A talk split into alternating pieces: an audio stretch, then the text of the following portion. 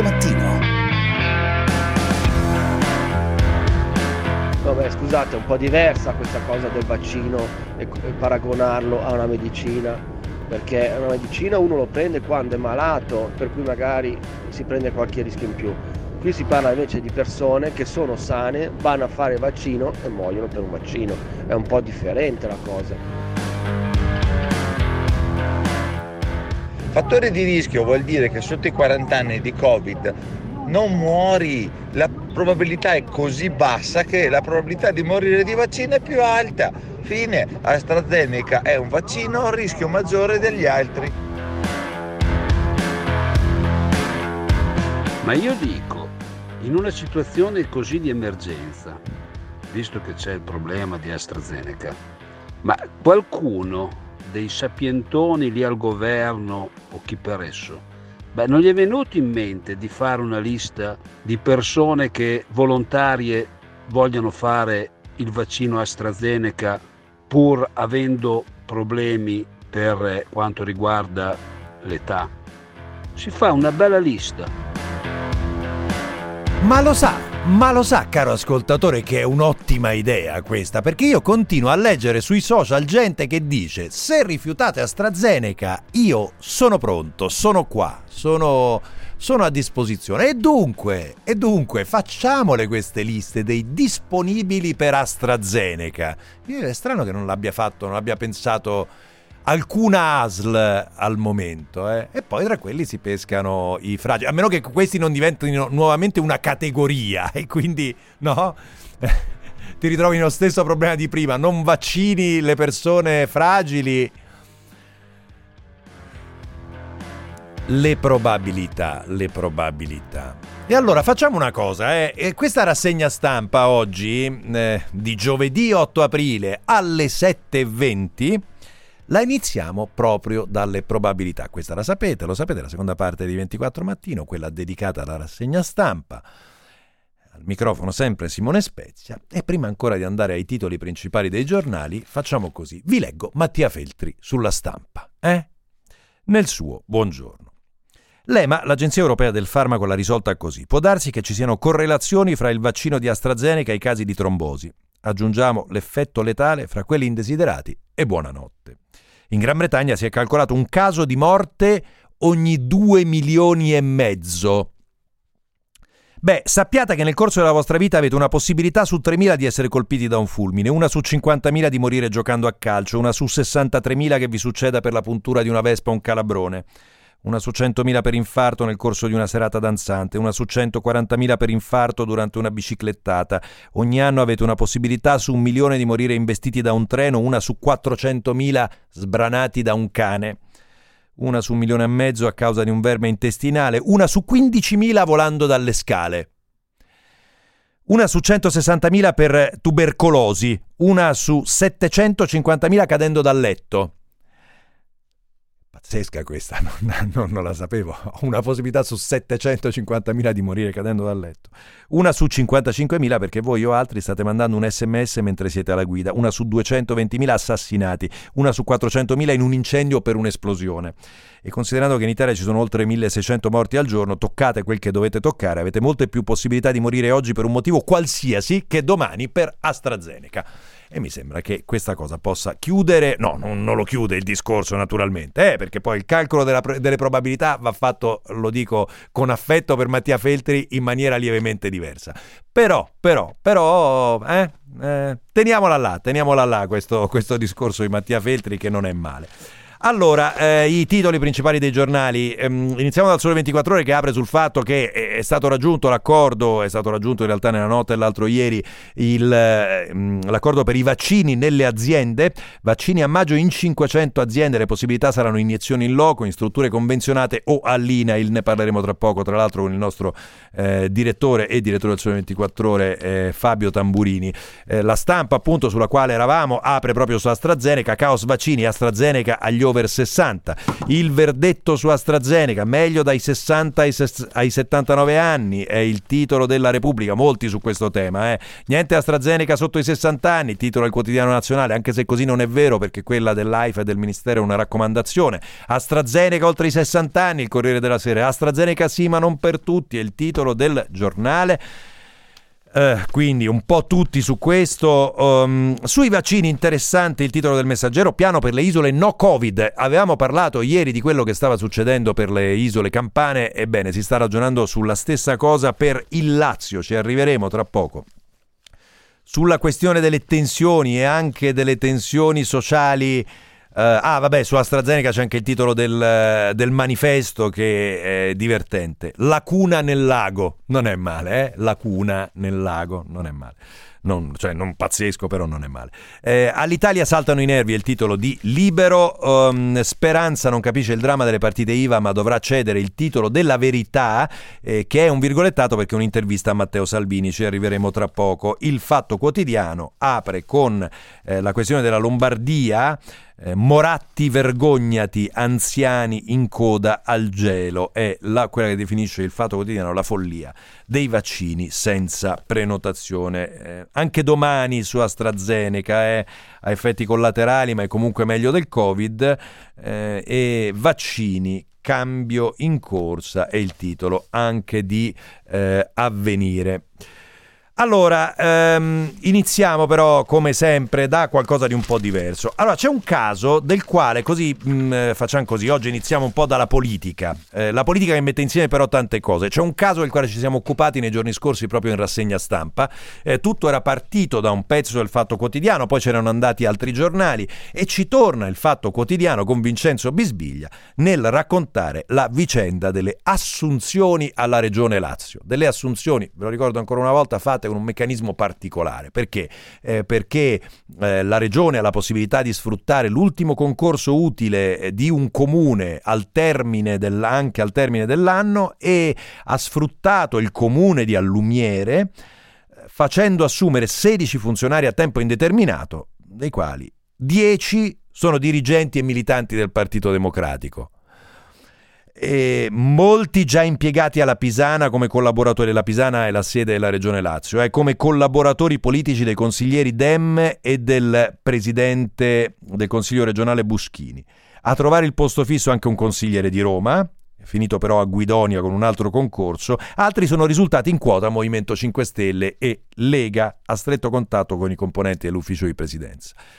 Eh, qual è la novità? È una novità politica e che innesca delle tensioni all'interno della regione Lazio che potrebbero condurre lontano. Quanto lontano? Lo vediamo subito. Vincenzo Bisbiglia ne scrive appunto sul Fatto Quotidiano a pagina 12. Mi state rovinando la carriera politica, adesso basta. Nicola Zingaretti lunedì sera era una furia. Il caso delle assunzioni in Regione Lazio di dirigenti militanti del PD, scoperchiato dal Fatto Quotidiano, è deflagrato ieri con le dimissioni di Mauro Buschini. Il presidente del Consiglio regionale, sotto attacco da due settimane, non ha retto alla sfuriata del governatore e si è dimesso. Qua siamo sul filo del retroscena, naturalmente. Eh. Ha chiuso, è finito, ha urlato ai suoi l'ormai ex segretario nazionale Dem. Dove porta, dice, porta lontano, dove porta questa vicenda? Alla Pisana, appunto, la sede della Regione Lazio, scrive Bisbiglia, già si pensa all'estrema razio. C'è chi ha prospettato a Nicola Zingaretti lo schema Polverini, dalla ex governatrice che si dimise sull'onda del caso dei rimborsi ai gruppi politici. Una exit strategy che spingerebbe il governatore verso la candidatura a sindaco di Roma. Allora, come capite, questa cosa investe, no? Eh, sposta tutta, tutto lo scenario politico romano perché eh, c'è ancora in ballo la candidatura di Virginia Raggi, eh, ha dichiarato la sua disponibilità l'ex ministro dell'economia Roberto Gualtieri, c'è in ballo Carlo Calenda che è sostenuto da Italia Viva capite, capite che questo sconquasserebbe un po', è chiaro un retroscena, lo prendiamo per quello che è, però sconquasserebbe un po' le cose. Di certo, di certo, le tensioni alla Regione Lazio sulla scorta di questa vicenda non sono finite.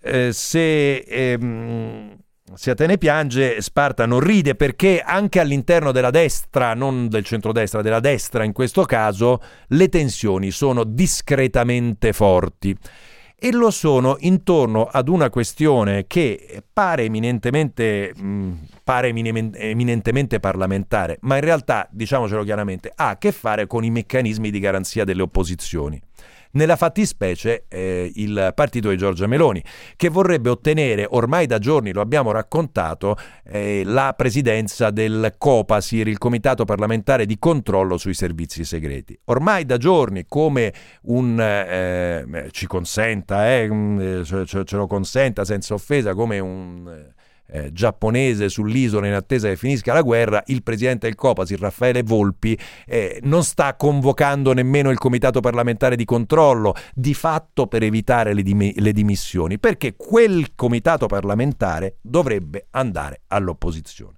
E dunque, ieri è ripartito lo scontro, lo racconta il Corriere della Sera con Marco Cremonesi a pagina 13 e dice che la vicenda è alla ribalta dalla nascita del governo. Fratelli d'Italia, unico partito d'opposizione, si attendeva appunto che il presidente leghista si dimettesse, Raffaele Volpi, e cedesse il posto all'attuale vicepresidente Adolfo Urso. La cosa non è accaduta. Eh, e appunto lo scontro si sta alzando talmente tanto che Giorgia Meloni scrive qua sul Corriere della Sera una lettera a Matteo Salvini gli dice questo, dice stanno tentando di scatenare la, lis- la rissa tra di noi ma non ci riusciranno. La presidenza del Copasir non è infatti un problema tra Fratelli d'Italia e Lega, ma riguarda le istituzioni e il rispetto della dialettica parlamentare tra maggioranza e opposizione. È interessante come si chiude il pezzo di Meloni, no? il, la lettera di Meloni. Ti chiedo di affrontare questo problema all'interno della maggioranza e di contribuire a risolverlo. È una lettera a Matteo Salvini. E se non è possibile farlo, ci sono altre strade da valutare modificare la legge permettendo alla maggioranza di eleggere il presidente del Copasir o in ultimo fare quello che speriamo de- de- tu faccia da settimane, prendere atto del fallimento di questa esperienza di governo e tornare all'opposizione compatti. In quel caso saremo più che felici di continuare a sostenere Raffaele Volpi alla presidenza del Copasir. Non glielo dite troppo ad alta voce a Matteo Salvini perché, e qua siamo sempre sul filo no, delle indiscrezioni politiche, mh, mm, eh, però qua siamo, no? Eh, perché a pagina 4 del Fatto Quotidiano Giacomo Salvini firma un pezzo nel quale racconta che Salvini sarebbe tentato da un'ipotesi papete 2, ossia far cadere il governo a giugno. Lo descrivono i suoi come un leone in gabbia. Per adesso continua a ruggire, ma se inizia a mancare l'aria, poi il leone muore. In realtà, poi se uno guarda l'intervista alla verità di Salvini a Giorgio Gandola dice l'esatto opposto. Eh, dice, gli chiede Gandola, sono 50 giorni, dopo 50 giorni ritiene ancora giusta la mossa istituzionale di entrare nel governo Draghi? Gli dice sì e sono sicuro che nelle prossime settimane ci saranno altri segnali di discontinuità. Su quali temi la Lega punta per essere decisiva accanto a Draghi? Riaperture ragionevoli, rottamazione delle cartelle esattoriali, stop al blocco degli sfratti eh, per chi non eh, pagava prima del Covid, aiuti concreti per famiglie e imprese, piano vaccinale efficace con produzione del siero anche in Italia. E dice in questa intervista, parla anche della questione ristori, la violenza non è la soluzione, ma il 99% di chi protesta è pacifico e vuole lavorare eh, oh, c'è anche una mm, discreta cattiveria nei confronti del segretario del PD, Enrico Letta. Eh. Eh, gli chiede Gandola, eh, sembra più a sinistra di Nicola Zingaretti, e lui dice: Credo che gli anni a Parigi e la delusione di essere stato scaricato dal suo stesso partito quando era a Palazzo Chigi gli abbiano fatto perdere il contatto con la realtà. Parole di Salvini. Ho intervista mh, con Salvini che ci porta alla questione ristori e ancora alle eh, proteste di ieri. Ci arriviamo dopo la pausa. Tempo in diretta. Un moderato campo anticiclonico influenzerà il tempo nel corso della giornata odierna, garantendo una pressoché totale stabilità atmosferica, ma anche un clima un po' più mite rispetto ai giorni scorsi. In mattinata gli unici disturbi potranno essere rappresentati da alcuni addensamenti che potrebbero interessare le aree alpine orientali di confine, anche dando luogo a qualche residua spruzzata di neve fino a quote molto basse. Per il resto il sole sarà del tutto dominante, tale situazione perdurerà anche nel corso delle ore pomeridiane quando avremo cieli sereni praticamente ovunque e in ogni caso una nuvolosità davvero scarsa da nord a sud. Le temperature sono attese in rialzo su tutto il territorio nazionale. Con le previsioni di ilmeteo.it per il momento è tutto, per restare sempre aggiornati scaricate la nostra app ufficiale. Un saluto da Stefano Ghetti.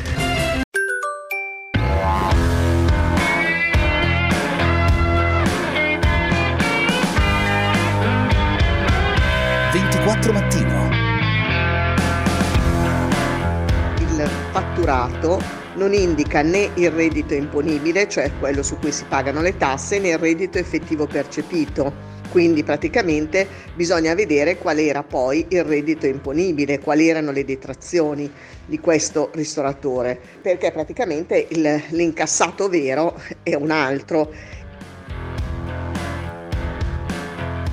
Lo Stato deve garantire quello che somministra e quindi non ci può essere se c'è un problema quello che alza la mano ma a me me lo dai uguale. No? Quindi al di là di tutto non può esistere uno che si fa avanti per prendere qualcosa che non va bene. Se ha l'età, se è nei parametri, sì, ma se no, non va bene. No? Io Beh, sul calcolo delle probabilità fatto da Mattia Feltri c'è anche una probabilità su uno che un'istituzione europea rappresentata da una donna, quando va a trovare Erdogan, lui la mette ben distante su uno strapuntino. Vabbè, ci arriviamo a questa cosa, ci arriviamo adesso a questa cosa. Eh, eh, molto rapidamente, molto rapidamente sulla questione vaccini, non mi soffermo oggi su AstraZeneca. Eh, ah no, eh, scusate, vi avevo promesso tutta la, un po' di questione su sui ristori, le proteste di ieri, molti giornali vi si dedicano, eh, ci sono... Eh,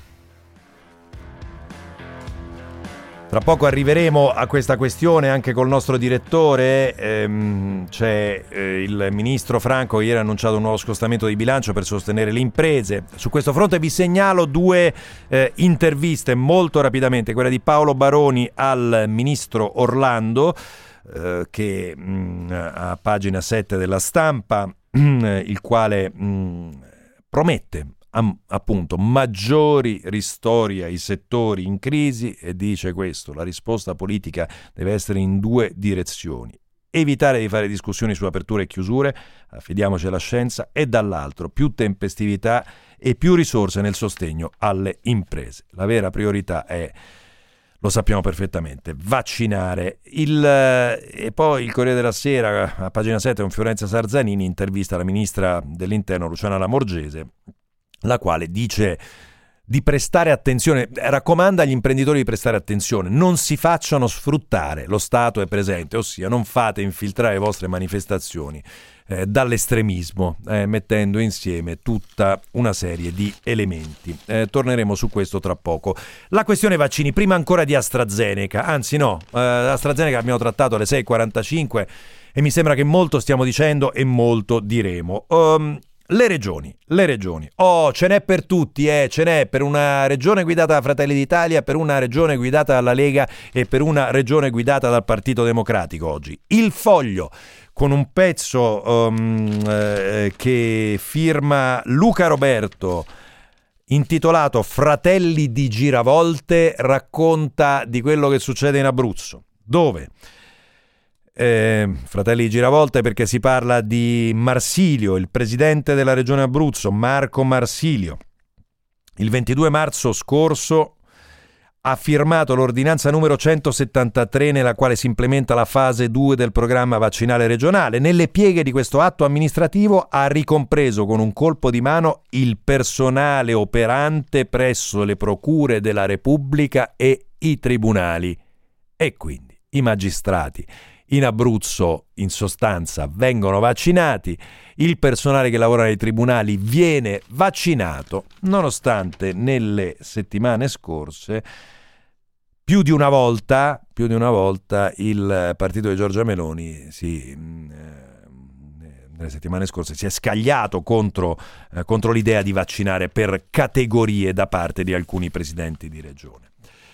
Da una regione guidata da Fratelli d'Italia a una guidata dalla Lega, racconta il quotidiano nazionale quello che è successo con eh, la vicenda dei vaccini liberi, ossia partiamo, eh, cari anziani, venite se potete, vi vacciniamo senza la necessità di prendere appuntamento. Caos in Brianza, un autogol, lo definisce il quotidiano nazionale con Marco Galvani, con anziani in coda al freddo per ore, ci sono state proteste all'ospedale, gente che aveva anche prenotato tra le altre cose, quindi aveva un, un, orario e invece l'hanno messo in fila come gli altri, con le sale nelle quali si sarebbero dovuti riscaldare che non erano aperte. E poi con Camilla Conti, sulla verità andiamo a, alla regione toscana che ha accelerato, ma non è che sta risolvendo i suoi problemi. Nel pomeriggio sono ripartite le prenotazioni dei cosiddetti super fragili eh, vaccinati con Moderna, ma solo per quelli che si sono registrati sul portale della regione entro il 19 marzo e solo di quelli che hanno già ricevuto il codice di prenotazione via sms. Non solo, la categoria è stata anche suddivisa in due gruppi. Chi rientra in una lista di particolari verrà preso in carico direttamente dal centro di riferimento della ASL o dell'azienda ospedaliera universitaria e sarà contattato telefonicamente nei prossimi cinque giorni per la data di prenotazione.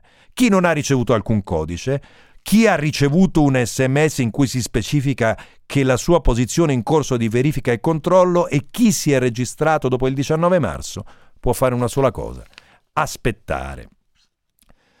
Veniamo, uh, prima, di andare, mm, prima, di andare, alla pausa, eh, mh, mm, veniamo alla questione Erdogan. Eh, la trovate un po' su tutti i giornali, sono pochi a dire il vero quelli che pubblicano la foto uh, intera e la foto intera ritrae non Ursula von der Leyen da sola sul divano ehm, a, con Erdogan e Charles Michel seduti uno vicino all'altro sulle poltroncine, ma ritrae anche il ministro degli esteri di, di, di, Erdogan seduto su un divano esattamente di fronte a von der Leyen, il che non cambia naturalmente lo sgarbo istituzionale fatto dal protocollo. In tarda serata Michel ha detto che pur percependo, racconta il Corriere della Sera con Francesca Basso e Monica Ricci Sargentini a pagina 16, pur percependo la natura deplorevole della situazione, lui e von der Leyen hanno scelto di non peggiorarla creando un incidente pubblico. Ha parlato di situazione desolante prodotta dall'interpretazione stretta delle regole protocollari da parte dei servizi turchi. E qua Carlo Marsili, ex ambasciatore italiano in Turchia, eh, mette una frecciata per chi guida il cerimoniale europeo. Quando si prepara una visita ci sono due parti che decidono che succede. Uno è il protocollo locale, in questo caso turco, l'altro quello dell'ambasciata della delegazione ospitante. L'ambasciatore europeo in Turchia è il tedesco Nikolaus Meyer Landrut, consigliere di Merkel dal 2011 al 2015. Bastava che esigesse parità di trattamento, dice Marsili, è cosa che ha, cosa che non ha fatto. In tutto ciò, eh, Mario Giro, ex sottosegretario agli esteri ora poi politologo, interviene su domani a pagina 5 e chiede esplicitamente le dimissioni di Charles Michel. Da un punto di vista delle relazioni esterne, la dirigenza dell'Unione Europea è un disastro, dice. Già a febbraio scorso l'alto rappresentante per la politica estera, Joseph Borrell, si era lasciato bacchettare in pubblico senza reagire dal ministro degli esteri russo, Sergei Lavrov, Ora tocca al Presidente del Consiglio europeo Charles Michel e a Ursula von der Leyen in visita ad Ankara farsi umiliare con il Presidente turco Erdogan che lascia prima senza sedia e poi confina su un divano la Presidente della Commissione europea. Specifica qua a giro quello che sappiamo tutti, in quanto donna, eh? perché poi alla fine è questo. La responsabilità è tutta loro. Erdogan ha intuito che poteva trattarli così e lo ha fatto. Non lo avrebbe mai tentato con Angela Merkel o con qualunque altra donna leader ma avendo valutato la stoffa dei responsabili europei ha inscenato l'orrido siparietto. Chi dovrebbe ora dimettersi subito è Charles Michel. Invece di cedere la sua poltrona a von der Leyen o di andarsene, ha accettato di buon grado l'oltraggio. Anche Ursula von der Leyen avrebbe dovuto lasciare subito la stanza. Erdogan, specifica giro, e questo mi sembra un fronte importante, compie tali gesti ad uso interno e rivolto alla umma musulmana. Vedete come tratto gli europei? È il suo modo per recuperare a destra la sua periclitante popolarità, cercando di conquistarsi le estreme, le estreme nazionaliste islamiste. Sta pagando la crisi della lira turca a causa di una politica economica dissennata e l'isolamento politico. Così tenta la carta dell'umiliazione, dell'umiliazione delle autorità europee. Mi sembra un punto interessante. Turchia, nella quale ieri c'è stata anche ehm, la sentenza, e ne dà notizia praticamente solo il manifesto, a pagina 9, la sentenza per il eh, golpe, il cosiddetto golpe turco, il maxi processo si chiude con dure pene carcerarie, accuse di torture e pestaggi in cella, 147 condanne in realtà nessuna verità e nessuna luce sulle responsabilità politiche. Il traffico.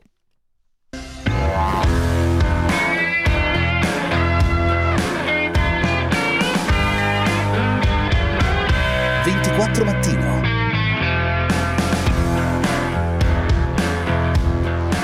E siamo in linea col nostro direttore, direttore del Sole 24 Ore dell'agenzia di stampa Radio Core, Fabio Tamburini. Ciao Fabio, buongiorno, eccoci qua. Buongiorno a tutti, aggiungerei anche questa volta più che mai compatibilmente. Compatibilmente, allora caro Fabio, io partirei con te dalla questione dei vaccini, oh, mentre eh, non abbiamo fornito prima il dato agli ascoltatori e ci ripromettiamo di fornirlo ogni giorno, ieri sono state vaccinate, sono state inoculate 227.000 dosi, che non è un numero particolarmente confortante, il piccolo abbiamo toccato la settimana scorsa con 280.000, ehm, arriva eh, il, ehm, il, protocollo di fatto per i vaccini in azienda. Già da maggio in 500 aziende, a questa è dedicata l'apertura del Sole 24 Ore, Fabio. Però facciamo un patto, diciamo vaccinati e non inoculati che francamente mi sa di burocrazia dei vaccini. No, ma sono do- son le, do- le, dosi, le, dosi, le dosi iniettate. Vabbè, d'ora in poi dirò dosi iniettate su, su ordine del direttore. Su ordine del direttore dirò dosi Perché iniettate. La burocrazia dei vaccini dobbiamo sfuggirla il più possibile, come un mostro dalle mille teste che dobbiamo tagliare. Detto ciò, credo che ieri sia stato fatto un passo avanti importante, ma eh, le aziende hanno dato le imprese, gli imprenditori, ma diciamocelo, no? hanno fatto un gesto significativo, hanno messo a disposizione le loro imprese per le vaccinazioni, è un fatto positivo.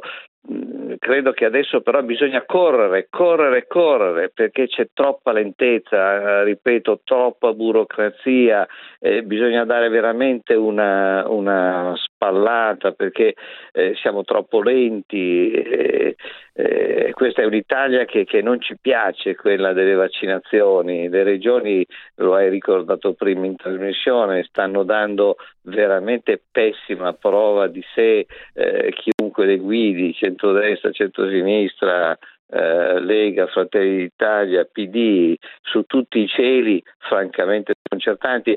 Ricordo una canzone di Gaber, del grande Giorgio Gaber, Io non mi sento italiano, non so se te la ricordi, sì, se la certo. ricordo gli ascoltatori. Ma per fortuna ecco, purtroppo lo sono. Non ci si sente italiani perché ne vediamo di tutti i colori e credo che, e lasciami concludere, chi eh, in questa corsa a vaccinarsi a prescindere, senza rispetto per i malati gravi e senza rispetto per gli anziani, credo che c'è chi dovrebbe vergognarsi e al mattino provare il ribrezzo nel guardarsi allo specchio. Ci sono le file, rispettatele, senza se e senza ma, basta fare i furbi.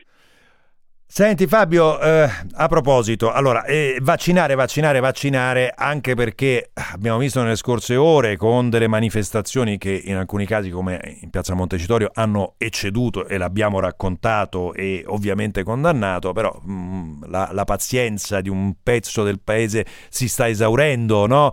Eh, e, e, su questo fronte oggi ne diamo conto sul Sole 24 Ore, mh, mm, arriverà un nuovo scostamento di bilancio per sostenere le imprese, lo ha annunciato annunciato il ministro Daniele Franco eh, per ristori per le aziende, per gli autonomi che hanno faticato un po' ad essere trasmessi no, alla, uh, alla parte finale della catena che poi sono quelli che i soldi li devono ricevere.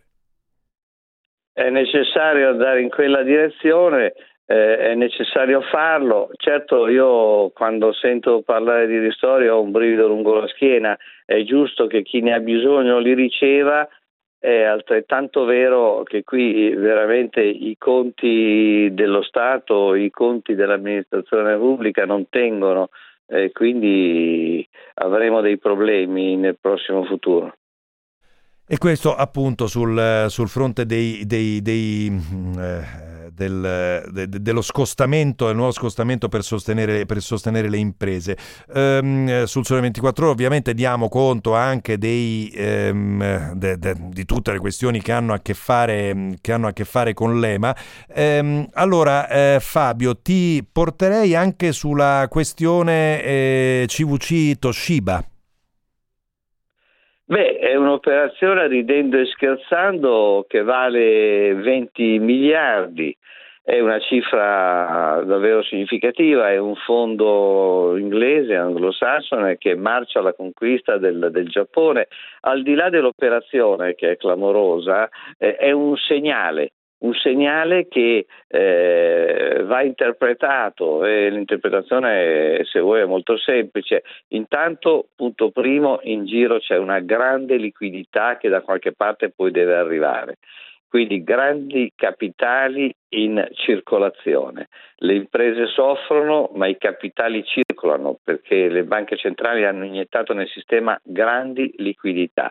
Poi i mercati finanziari che anticipano di 5-6 mesi tradizionalmente l'andamento dell'economia reale sono al massimo della forma. Abbiamo scritto proprio ieri su Solo 24 ore che gli indici azionari europei sono tornati alle quotazioni pre pandemia e quindi borse frizzanti, capitali, gran, eh, grandi quantità di capitali in circolazione e quindi cominciano le grandi operazioni di ristrutturazione è partito il fondo inglese CVC su Toshiba, io credo che ne vedremo tante altre. Un'ultima questione Fabio, una, mi pare questa una perfetta rappresentazione di come eh, mal funzionano le cose in Italia. Il, i dati che sono arrivati ieri sul fronte della riscossione, dalla Corte dei Conti, la riscossione. In cassa ci sono 8 miliardi su 170. Di fatto, di fatto non riusciamo a riscuotere le tasse. Questo, questo è per dirla molto semplice. Sì, e qui eh, commento con due riflessioni. Prima riflessione, questo è un paese in cui chi paga le tasse è uno sparuto drappello, la maggioranza evade alla grande e co- cambiano i governi, continua un'evasione massiccia. Secondo, attenzione perché spesso queste cartelle degli accertamenti fiscali arrivano a capocchia, cioè arrivano imperversando su chi già paga le tasse con le cosiddette cartelle pazze che vengono sparate a raffica. Ovviamente, essendo sparate a raffica, noi poi i contribuenti resistono non si riescono a incassarle. Quindi attenzione, c'è anche questa variante. Nel paese dell'evasione fiscale è anche il paese delle cartelle pazze, cioè quelle che vengono buttate là che tanto uno per non avere grane alla fine qualcosa paga ma non in tutti i casi riesce e quindi c'è anche questo fenomeno delle cartelle che non vengono riscosse. Allora, caro Fabio, io ti ringrazio, ti auguro una buona giornata e un buon lavoro. Ci sentiamo giovedì prossimo. Mm, eh, agli ascoltatori dico ci risentiamo tra poco con GR24. Avremo ospite eh, il ministro delle infrastrutture e delle mobilità sostenibili Enrico Giovannini. Con lui tanti argomenti, di cui quello forse più fresco di queste ore è all'Italia, la questione Air France, eh, no? che viene aiutata dallo Stato francese, all'Italia che è ancora in mezzo al guado eh, in questa discussione con le autorità europee e poi molto altro ovviamente. GR.